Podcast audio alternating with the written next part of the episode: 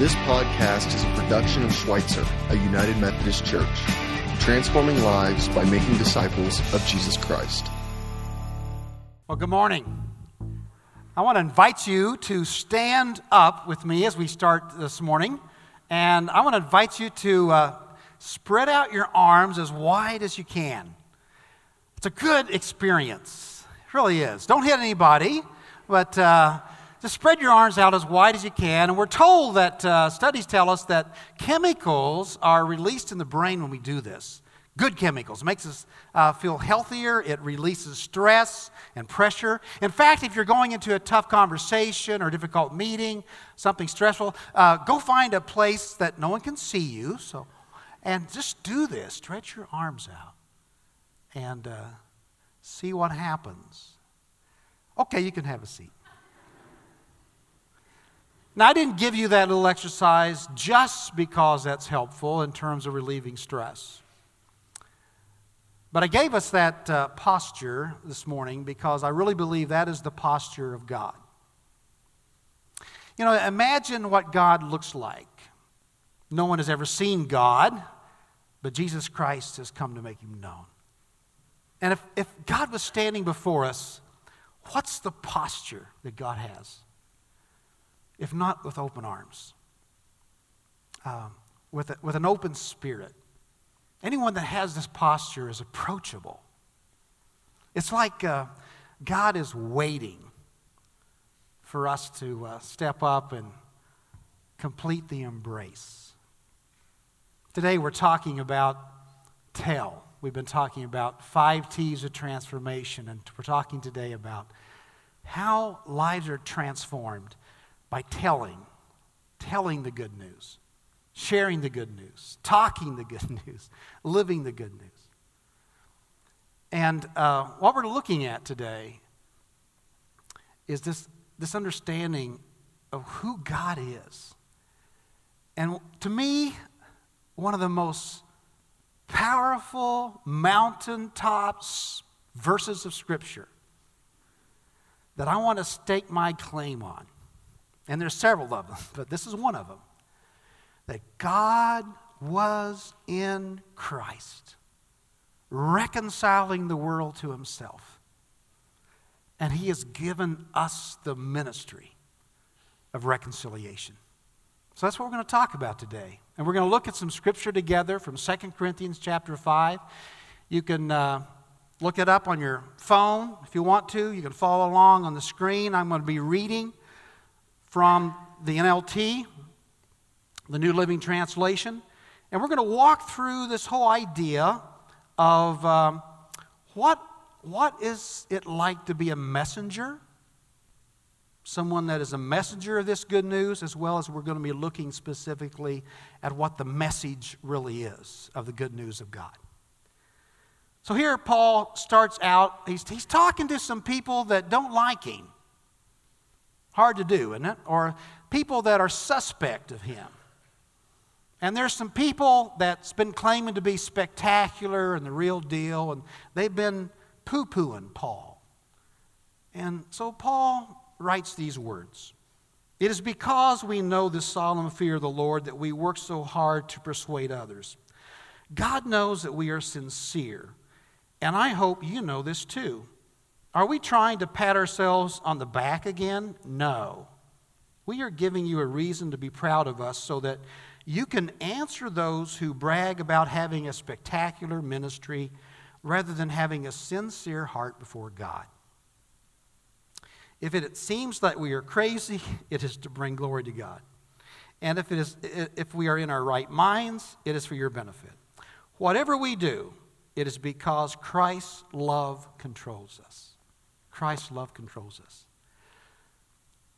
So what is Paul saying about anyone that's a messenger or anyone that's telling the good news? He's telling us the importance of being sincere. He's telling us not to put on a front. He's telling us not to pretend to be something you're not. Not to begin to be spectacular.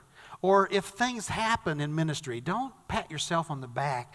Give glory to God. He's telling us to be transparent and real and sincere. And if we can't be that, then we're not very good communicators of the good news. In other words, it's kind of like being open to people and approachable. And then he goes on and says more then about what it is that Christ has done for us. This is the message. Since we believe that Christ died for everyone, we also believe that we have died to the old life we used to live. He died for everyone, so that those who receive this new life will no longer live to please themselves. Instead, they will live to please Christ, who died and was raised for them. Now we get to the centrality of the good news, the gospel. Paul is saying, for whoever receives this Jesus, you're reconciled to God. This Jesus who died for our sins and was raised again. That's the centrality of the good news. That Jesus Christ died, suffered horrendously in open shame for us on the cross, and he was raised again from the dead. Now, this morning, we're in a Methodist church. We're in a Protestant church. We're in a church that has the empty cross. Does anyone want to tell me why we have the empty cross theologically? Anyone know? Christ is risen. So we emphasize the empty cross. I grew up in a small country church, and I remember as a boy listening to this preacher, and I remember him talking about the cross, and I remember him talking about the gruesomeness of Jesus' suffering. And I know as a boy in the pew, I can visualize myself, I remember myself, crying, weeping because of the reality of what Jesus Christ had done for me. It was a reality. I also know that there was just a very plain wooden cross in the place where I used to worship. But you know what, folks? There's also the crucifix. In the Catholic tradition, in the Greek Orthodox tradition, we have the crucifix. And last Sunday, I was in New Hampshire. It was a beautiful, incredible day. They're getting snow this weekend. I'm glad I'm here this weekend here. But I was out walking in the woods on this path, and I got lost, kind of. Not really, but sort of. And I'm walking my way back into this Greek Orthodox campground where we're staying. And I find my bearings. The first thing that tells me I'm on my right bearings is I spot the church. I see the church. And I go inside this Greek Orthodox church. The front door's locked. I find this side door.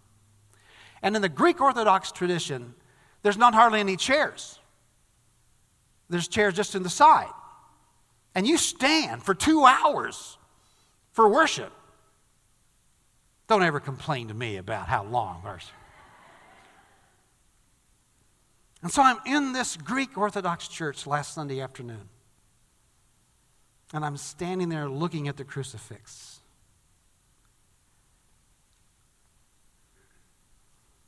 I'm looking at the man on the cross. I'm looking at a likeness, a figure, to remind me of the real suffering that Jesus went through for me. And the same kind of feelings that came over me as an 8-year-old boy in front of an empty cross came over me again as a 62-year-old man in a Greek Orthodox country church. And I pulled up a chair and I started talking to Jesus. And friends, what I'm saying is that the gospel is both. We need the empty cross, but we need the crucifix. We need both expressions. That is the gospel, that Jesus Christ died for us on the cross for our sins, and he was raised again, that we might be justified before God. That is the gospel. And so, any way that you and I tell the story, we're going to put it in our own sauce. We're going to have different expressions. We're going to have different experiences. That's cool. But when we tell the good news, man, if we're faithful to the gospel, you're going to talk about the cross. And you're going to talk about the resurrection.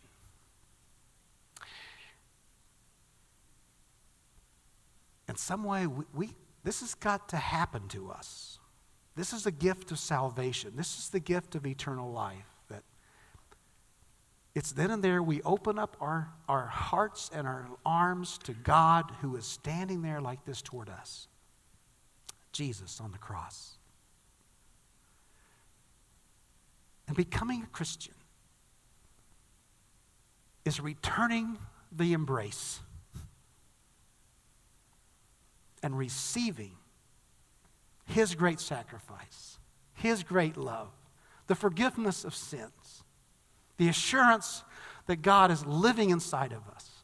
And we don't have to worry about shame and guilt. We're released from that because we have accepted the full sacrifice of Jesus. And it makes us new people. So let's read on to what Paul says about what happens to us, to anyone. So that on the basis of this, so we have stopped evaluating others by what the world thinks about them.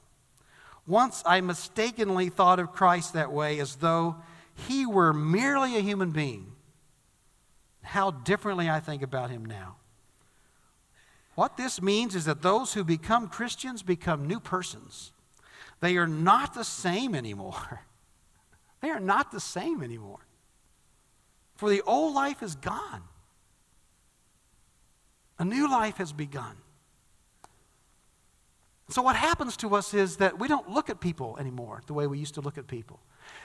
Paul says, I used to look at Jesus and I didn't think anything of him because he was just a poor peasant guy. He had no education. He had no status. He had no position. He had no wealth. He had no claim on my life.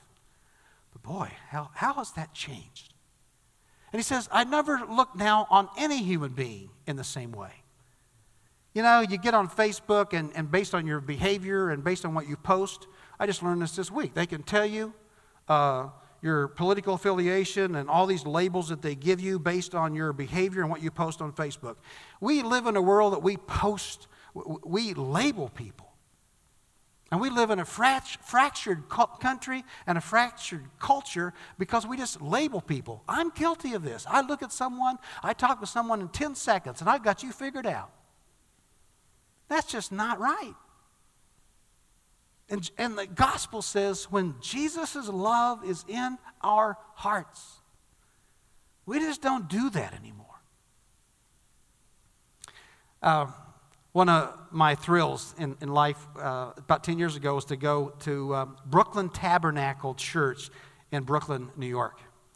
I was there with Schweitzer Youth about 10 years ago, and when you go to Brooklyn Tab, Jim Cymbala is the pastor there, and his wife is the director of the choir. And they converted this old theater into a place of worship. And we were there at 3 o'clock in the afternoon, and we had to line up to get into the building. And you had to really squeeze in to find a seat, and you were glad to find one. It is a rocking place in a bad part of town where people of all walks of life come in. And Jim Cymbala has been doing this for 30, 40 years. And there's one Easter Sunday, there was this guy that walked up toward him, and he stunk. He smelled worse than any human being, according to Jim Cymbala, could ever smell. And Jim Cymbala knows what I know. When someone looks like that, walks toward me, they want money. And so Jim Cymbala says, Sir, we don't have any money to hand out. But the man doesn't want money. He says, Sir, Reverend, put away your money. I don't want your money. I want this Jesus who you've been talking about. And I want to know that if this Jesus can do for others and do for me what you say he can do, I want Jesus. That's what I want. And the man found Jesus that day, or Jesus found him, and he went into detox. And now he's a leader and a member of the staff because he got Jesus. And I don't want to make this any harder than it really is, because I think sometimes as a preacher, I get in the way of God. You want Jesus? You want reconciliation? That's the heart of it. That's what we're about. We're not here to just do good things. We recognize that everyone, that Christ died for everyone. Everyone needs Jesus. Everyone needs reconciliation. Everyone needs the release of shame and guilt. Everyone needs to know the mercy of God, and they're reconciled with God. We got a couple that live over here in Tanglewood Apartments, Mike and Becky. I love the story of Mike and Becky. Mike was in jail the beginning of this year. And when he got out of jail, he started walking the church parking lot. There's a lot of people that walk our parking lot. And when he got out of jail, he was drawn, he said. He was just drawn to the outreach center. We believe it was the Holy Spirit that was just drawing him there. And he went to church at the center. And there he came back to God. He came back to God. And now he's living this new life. And now he's serving. And I've talked with him personally at times at Barbecue with Bob and the Holy Spirit Day. A very humble, gentle person. His wife, Becky, says he's not harsh like he was. So here's a man, a year ago, was in jail. Abused alcohol, drug user, harsh toward his wife and family. A new person in Jesus, reconciled to God. And we become new people. Our paths are different. Some of us live the shameful life, or a life of many regrets of what we've done, or brokenness, or abusing people, or abusing drugs, or hurting people, or harming people, or maybe have a record. But others of us have been cold-hearted and religious and uncaring, unloving, unwelcoming, prideful. Both of us, all of us, can come to God and be reconciled to God. Well, let's read on the rest of the chapter. It just keeps getting better. All this newness of life is from God, who brought us back to himself through what Christ did. And God has given us the task of reconciling people to him. For God was in Christ, reconciling the world to himself, no longer counting people's sins against them. This is the wonderful message he has given us to tell others. We are Christ's ambassadors, and God is using us to speak to you. We urge you, as though Christ himself were here pleading with you, be reconciled to God. For God made Christ, who never sinned, to be the offering for our sins so that we could be made right with God through Christ. As a little boy, I heard the gospel presented this way, that God is like a judge. And God is sitting there, and we are the defendant. And we're standing before God, and we are guilty as charged. We are guilty as sin.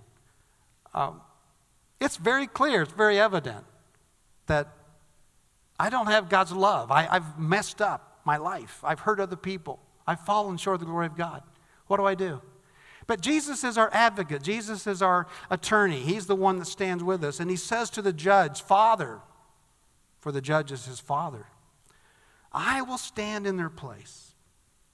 I will take the sentence on myself. I will take the punishment myself. I will step in. And because of Jesus' offer, because of God's gracious offer of his son, we are free.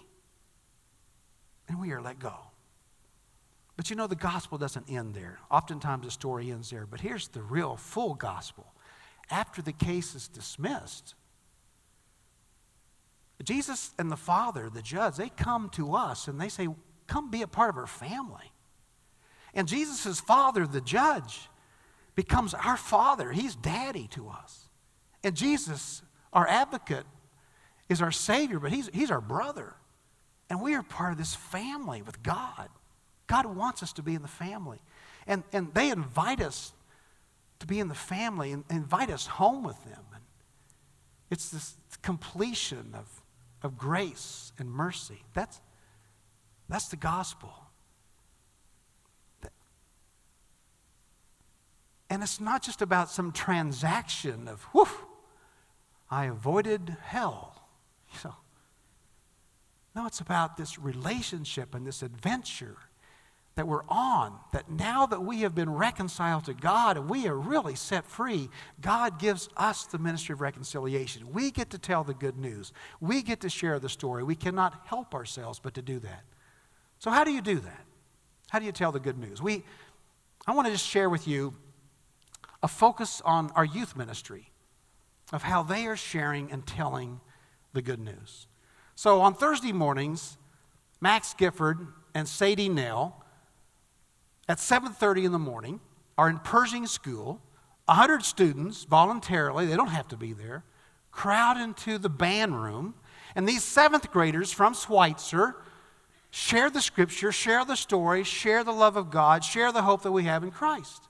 That is taking the witness and the message of Jesus out into the daily life. Out to the school. And then we had high school students that last month gathered bears together, and they went to the pediatric care unit of Cox South. And they didn't just bring bears, they brought hope. They prayed with the families, they prayed with the parents. They brought the good news, they brought the hope, they brought the love of God in Jesus to the hospital, to the hurting. We have a student, Mallory, that tells her story of how God is changing her life.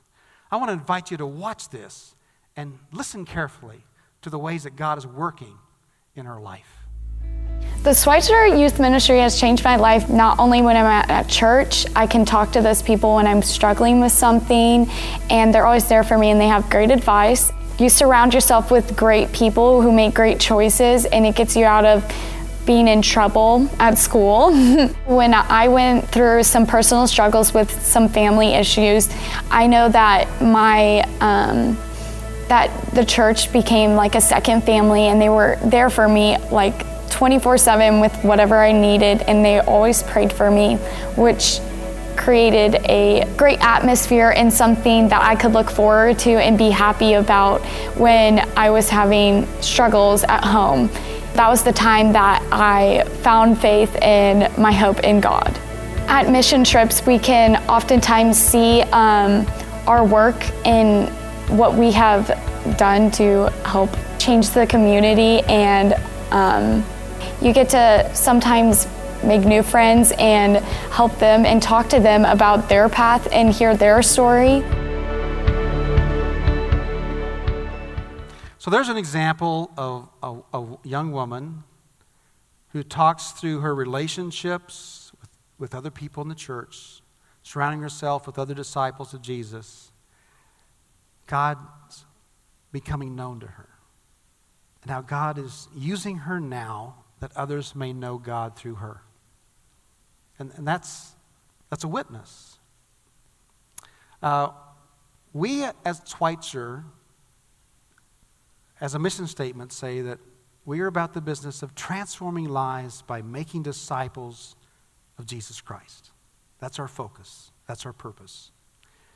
And we say as we worship, so coming together for worship, as we grow, as we're a part of a class or a group, as we serve in ministry, we've also added the word tell this year because we recognize that, you know what? We got to tell the good news. And we want to get better at this. So as of today, we have on our website a place where you can go, sumc.co/tell. And you can go there and you can see other witnesses. Mallory's witnesses there, other witnesses are there of transformation. And we want to build these videos, and we also want to invite you in the future, can't do it yet, to post some things, to post your story. But here's the most important thing. In your everyday life, in your family, in your home, in your school life, in work, in your neighborhood, what's your posture toward people? Is it like this? And are you open and intentional about sharing what Christ has done for you? You know, last Thursday at 9:30, I was called over to this place because we had a fiasco that happened. This place was supposed to be done this week, and long story short, we got a defective carpet that was rolled out on Thursday morning, and so this won't be done for a few weeks. And the contractors were there, and the subcontractors were there, and they were all talking, and we were all visiting, and there was some tension in the room. No one was being malicious to anybody, but there was tension in the room. And in the midst of that, God just opened up my arms, and I started praying with all these contractors and subcontractors that all would be well, and it's all going to be okay, and it's all going to work out. And I think that's part of God's reconciling love too. Folks, we got to be on the lookout for the way that God wants to use each of us in our everyday life in bringing the love of God. Are you reconciled to God? Have you received the free gift of Jesus Christ's love, the embrace? Do you recognize that He died and suffered on the cross for you? Do you believe that He is resurrected from the dead? Have you just received His embrace? Sheer gift from God. And if you are, how are you now being an ambassador, a minister of reconciliation to other people in this world? Let's pray together. God, we love You. We thank You for Your embrace. We thank You for the posture, God, that is so approachable and so clear as Jesus stretches His arms out for us. Thank You for the gift that while we are sinners, You became sin for us, that we might become right with You, free, alive, new people. Help us now to share that love and that mercy with others. In the name of the Father, and the Son, and the Holy Spirit. Amen.